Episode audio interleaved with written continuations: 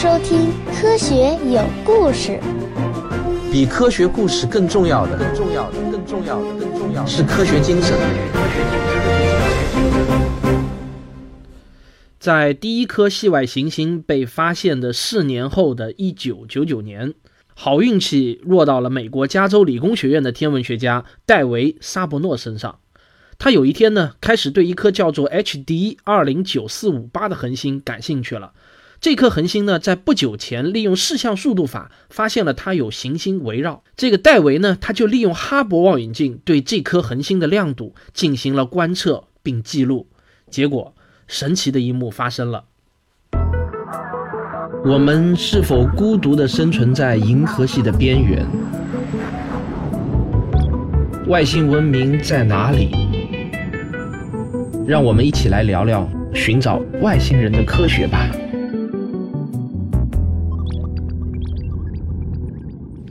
这颗恒星的亮度每隔七天就会减弱一次，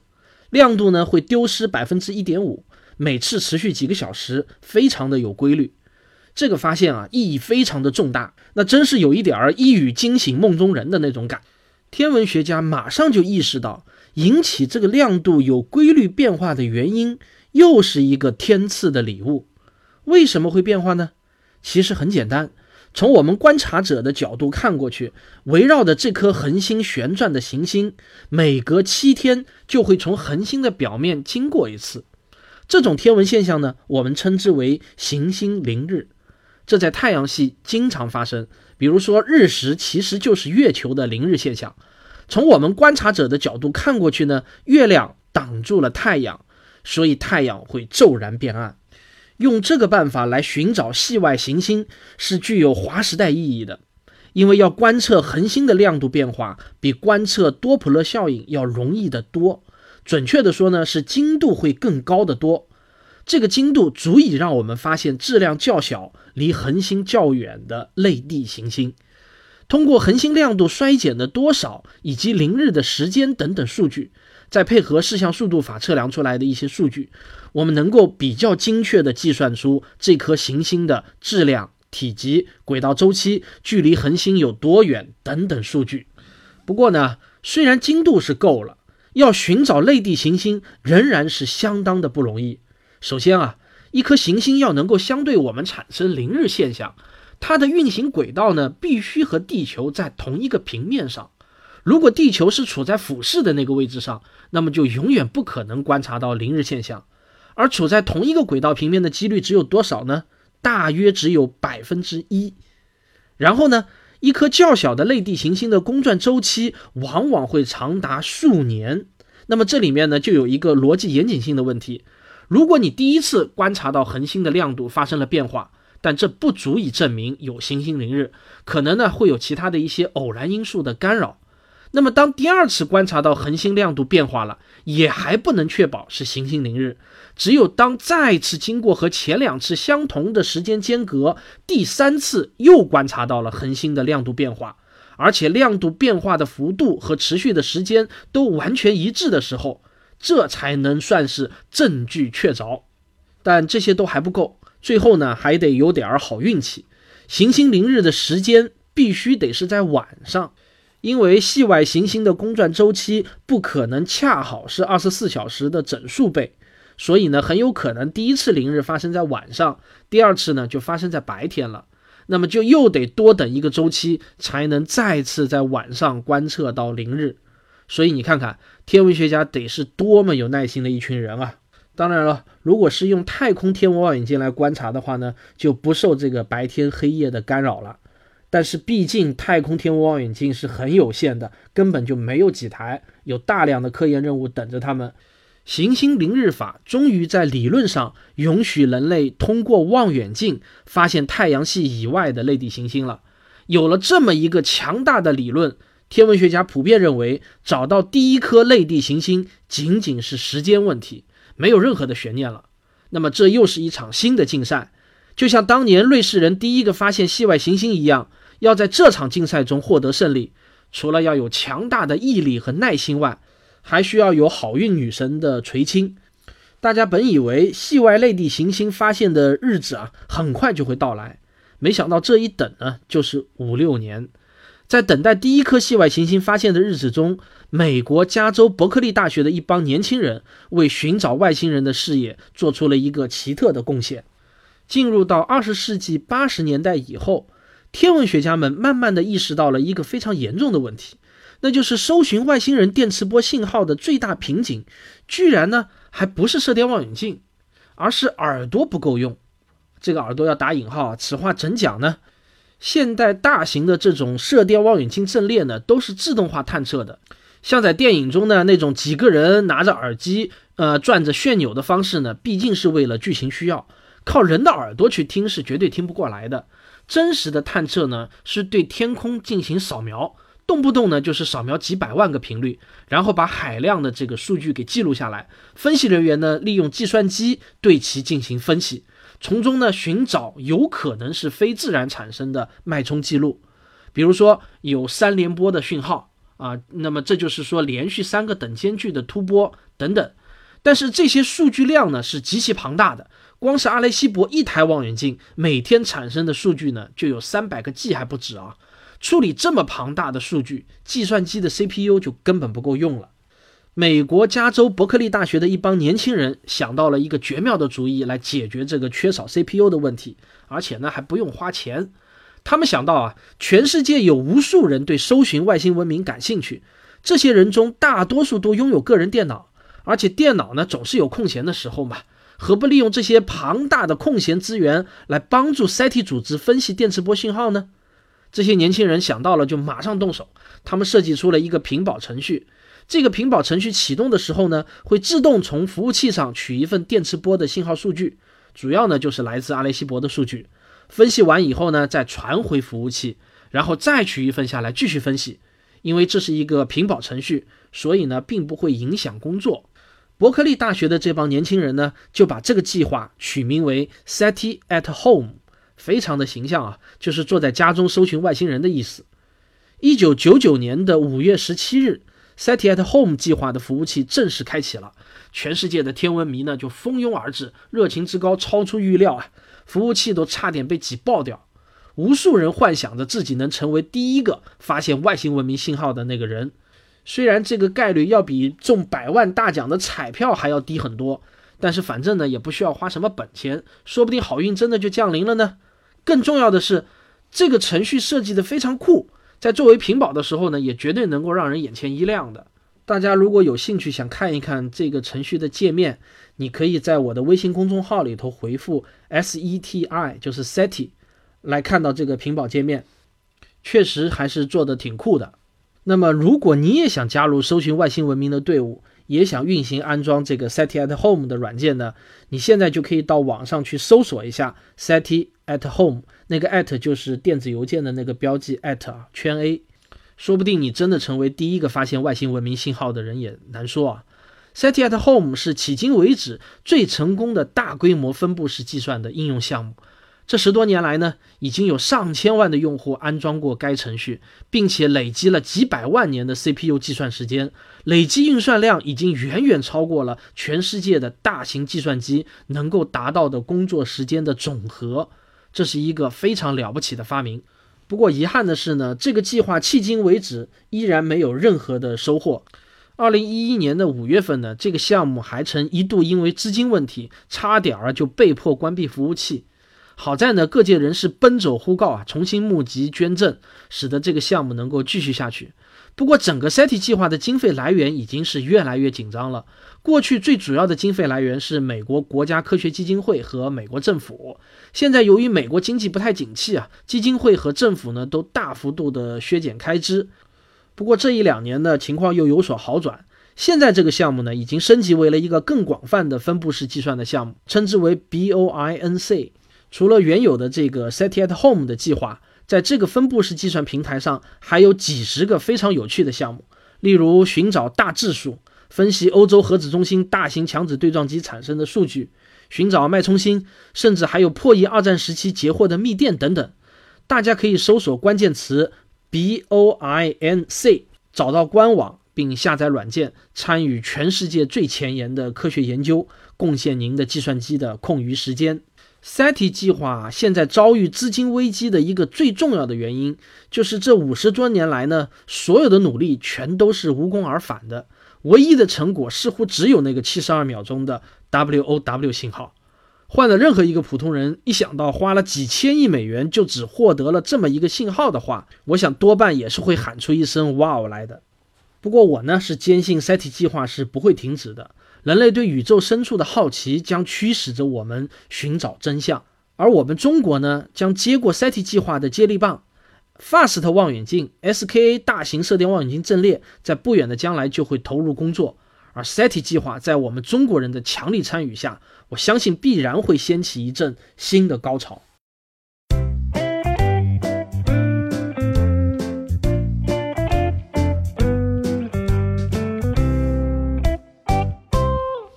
早在1974年，德雷克就主持了人类历史上的首次 MATI 行动，利用阿雷西博射电望远镜发射了阿雷西博信息。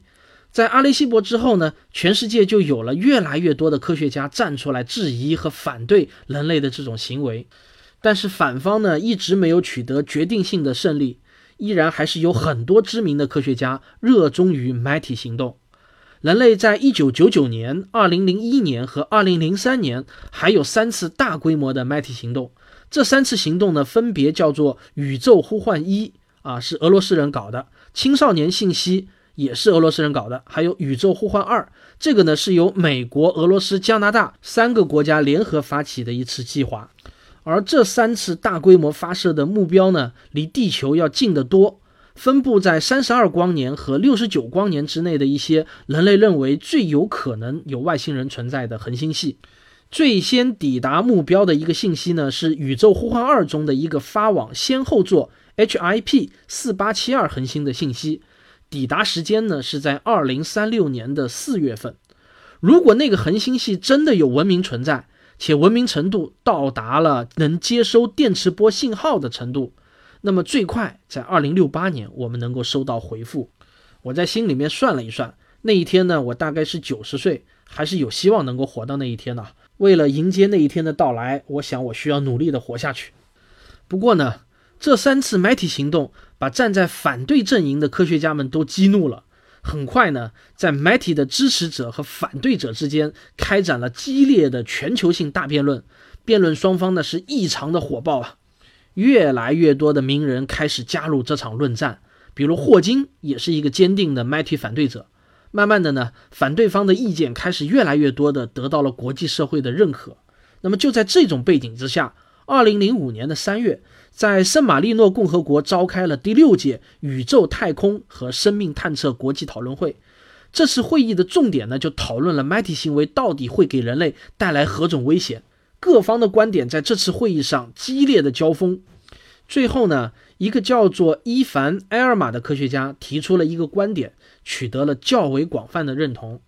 埃尔玛认为，正反两方的观点呢，都有一点儿极端。在地球上的电磁波发射行为不能全都划上等号，不同的发射行为给地球带来的危险程度是不一样的。我们首先要把不同的发射行为的危险程度给量化出来。然后再加以讨论，哪些行为应该禁止，哪些行为是可以谨慎为之的。然后呢，埃尔玛就展示了他的工作成果，是一份评估信号发射和危险系数的对照表。这就是著名的圣马力诺标度，作为评估人类有目的的向可能存在的地外文明发射信号，这种行为将会导致的危险程度的一种适用指标。这个圣马力诺标度呢，主要是基于两项参数的考虑，也就是信号的特征和信号的强度。信号的特征呢，被分成五种类别。第一种称之为不含任何内容的信号，比如说星际雷达信号。第二种呢，是发射给外星文明且以被其接收为目的的稳定的非定位信号。第三种呢，是为引起地外文明的天文学家的注意，在预设时间向定位的单颗或多颗恒星发射的专门信号。第四呢，是向地外文明发射的连续宽频信号。第五呢，是对来自地外文明的信号进行回应。而信号的强度呢，也从低到高被分成了五个等级。这样子呢，呃，一个特征对应一个等级，就有五乘以五，五五二十五种可能的结果。那么这二十五种结果的危险程度呢，又可以量化为十个等级。这十个等级呢，就表示了潜在危险的程度。那么第一个等级当然是无了，二是低，三是低危，然后是偏低、中、偏高、高、很高、显著、极端。如果潜在危险等级是十，就表示风险极端的高。从圣马力诺标度的这个表格来看呢，对来自外星文明的信号进行大强度的信号回应，是潜在危险程度最高的一种行为，当然应该被禁止。这个圣马力诺标度所使用的数学模型啊，是与1997年由行星天文学家理查德·宾泽尔提出的都灵标度是类似的。那么这份都灵标度呢，又称之为都灵危险系数，它是试图对小行星和彗星对地球造成的危险程度进行量化分级的一项指标。而这两种标度之所以都采用了相同的数学方法，是因为在科学人士看来，人类所发射的信号被地外文明接收到，与小行星和彗星撞击地球两者同属于极端的低概率事件，是类似的。那么，如果这份标度的量化表，在科学界能够取得共识的话，再讨论起问题来呢，就会比较有基础，避免陷入各种空对空的纯辩论当中。现在呢，整个科学界对这份标度的认同度正在逐日的提升。对于埋体行为，人类正在逐步的取得共识。如果有一天我们的 SETI 计划取得了成果，确定的收到了外星文明的信号，那么对这个信号的回应将是极端危险的行为。因为我们的回应行为将直接导致地球在宇宙中的精确位置暴露给外星文明，这会把我们陷入到极其被动的局面当中。换句话说，对方在暗处，我们在明处，那么主动权就完全掌握在外星人的手中了。于是呢，在一些天文学家的共同努力下，国际航空学会就搞出了一份国际公约，号召所有从事地外文明探索的组织和个人能够遵守。这份公约，当然了，这份公约目前呢尚不具备强制性的法律效力。下面我来给大家念一下这份公约的全文啊。寻找地球以外智慧生命国际公约，我们是寻找地球以外智慧生命的研究团体和个人。我们认为，寻找地球以外的智慧生命是人类进行空间探索的重要组成部分。同时，也是维护人类和平、满足人类求知欲必不可少的科研项目。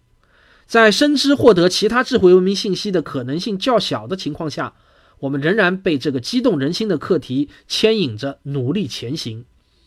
参照人类开发外层空间，包括月球以及其他天体的国际公约，考虑到早期探测可能有的不周密性或不确定性。所以要尽量确保寻找地球以外智慧生命的高度科学性以及确实可信性。我们同意对有关探测到的地球以外智慧生命的资料不加任何推测，坚决遵守下列条约：一、任何国家、集体、个人的研究所或者政府机构认为探测到地球以外智慧生命存在的证据后。一定要从多个方面证明确实是其他星球的人工信息，而不是自然现象或者地球上人类所造成的结果。在没有确认前，不允许做任何公开宣传。如果不能确认是地球以外的人工信息，那么发现者不可以将其推测为任何不可知的现象。二。发现者自己确信可能接收到了地球以外智慧文明的信号或者现象后，应尽快告知从事此项研究的其他观测团队或者参与者，让他们在各自观测地点单独的进行观测，这样便形成了一个监测到这个特殊信号或者现象的监测网。在没有确认前，任何人不得公开此消息。三。上述监测网确认已发现地球以外的智慧生命后，发现者将此报告给国际天文学会的天文报道中心，通过他们报告给全世界各个国家的科研人员。发现者同时将有关发现的确切数据以及记录告知下述机构：国际电信联合会、国际科学学会的空间探测分会、国际宇航联合会、国际航空学会、国际空间理论研究所、国际天文学会五十一组和国际无线电科学学会的 J 组。四、将确认发现地球以外智慧生命的事实，不加任何推测的迅速、准确地利用新闻媒介做公开报道。发现者享有首先报告此项发现的优先权。五、所有关于探测的数据应尽可能的以公共媒介、会议、讨论等形式向国际科学界公开。六、有关确认以及检测地球以外智慧生命存在的证据，一定要长期保存，以便将来可以做进一步的分析、解释。这些资料可供上述国际组织以及科研人员在今后的工作中参考研究。七，如果探测到的信息是无线电信号，此公约的遵守者们可以申请国际无线电联合会批准保护此频率的信号。八，未征得国际组织研究批准前，不允许发任何信号。或者信息给那个地球以外的智慧生命。九，国际航空学会的寻找地球以外智慧生命学会与国际天文学会一起，将研究制定继续探测地球以外智慧生命的计划及处理后续接收数据的方法，并负责成立一个由科学家及专家组成的专门国际组织，来分析收集到的所有资料。解答公众的提问，为确保该组织能够在将来的任意时间迅速地建立起来，国际航空学会负责创建并保存一份上述各组织中适合加入新建组织的人员以及其他有此项专长的个人名单。国际航空学会将每年向所有遵守此公约的团体及个人或国家机构宣布一次这份名单。好了，我们今天的节目就到这里，我们下一期再见。我是卓老板，我是吴婷婷，我是汪杰，我们是科学声音。二零一七年终于来了，我先祝大家新年快乐。我有一个朋友啊，花了十多年的时间，执着的研究血型和性格的关系。虽然我多次跟他说啊，你这个东西早就有科学家研究过了，得出的结论呢是没有关系。但是我这个朋友呢，却是九头牛也拉不回。他这十多年以来啊，几乎看遍了市面上所有的相关书籍，然后每天都在收集各种名人的血型数据。他与任何一个陌生人交谈的第一句话一定是“你什么血型”，然后再开始后面的交谈。他跟我说啊，他现在能够通过看一个人的外貌以及言行举止。不出五分钟就能够准确的判断出对方的血型，准确率呢可以达到百分之七十以上。他说他还想报名《最强大脑》或者挑战不可能，希望能够在电视上公开展示他的这项绝技。前两天呢，他跟我说他也在喜马拉雅开了个节目，希望呢我能给他安利一下。我说我这是一个谈科学的节目，你让我推荐一个早就被主流科学界认定为伪科学的节目，你让我情何以堪啊？我不能推荐。但是呢，我倒是有兴趣想听听你的节目到底说了些什么，啊，麻烦你告诉我一下你的节目叫什么名字？他说你在喜马拉雅搜索一下“血型性格”四个字就可以了，啊，我说我知道了，但是呢，我还是不能推荐。好了，今天的节目就到这里。如果你觉得我，嗯，我平常是怎么说的？不是不是，如果你觉得，如果你觉得我的节目对你。如果我觉得如果我觉得我对你的，对，如果我觉得你对我，不是，如果你觉得我的节目非常有趣的话呢，请别忘了点一下订阅。如果你觉得我的这个节目对你非常有帮助的话呢，你也可以打赏以资鼓励。好，我们下期再见，拜拜。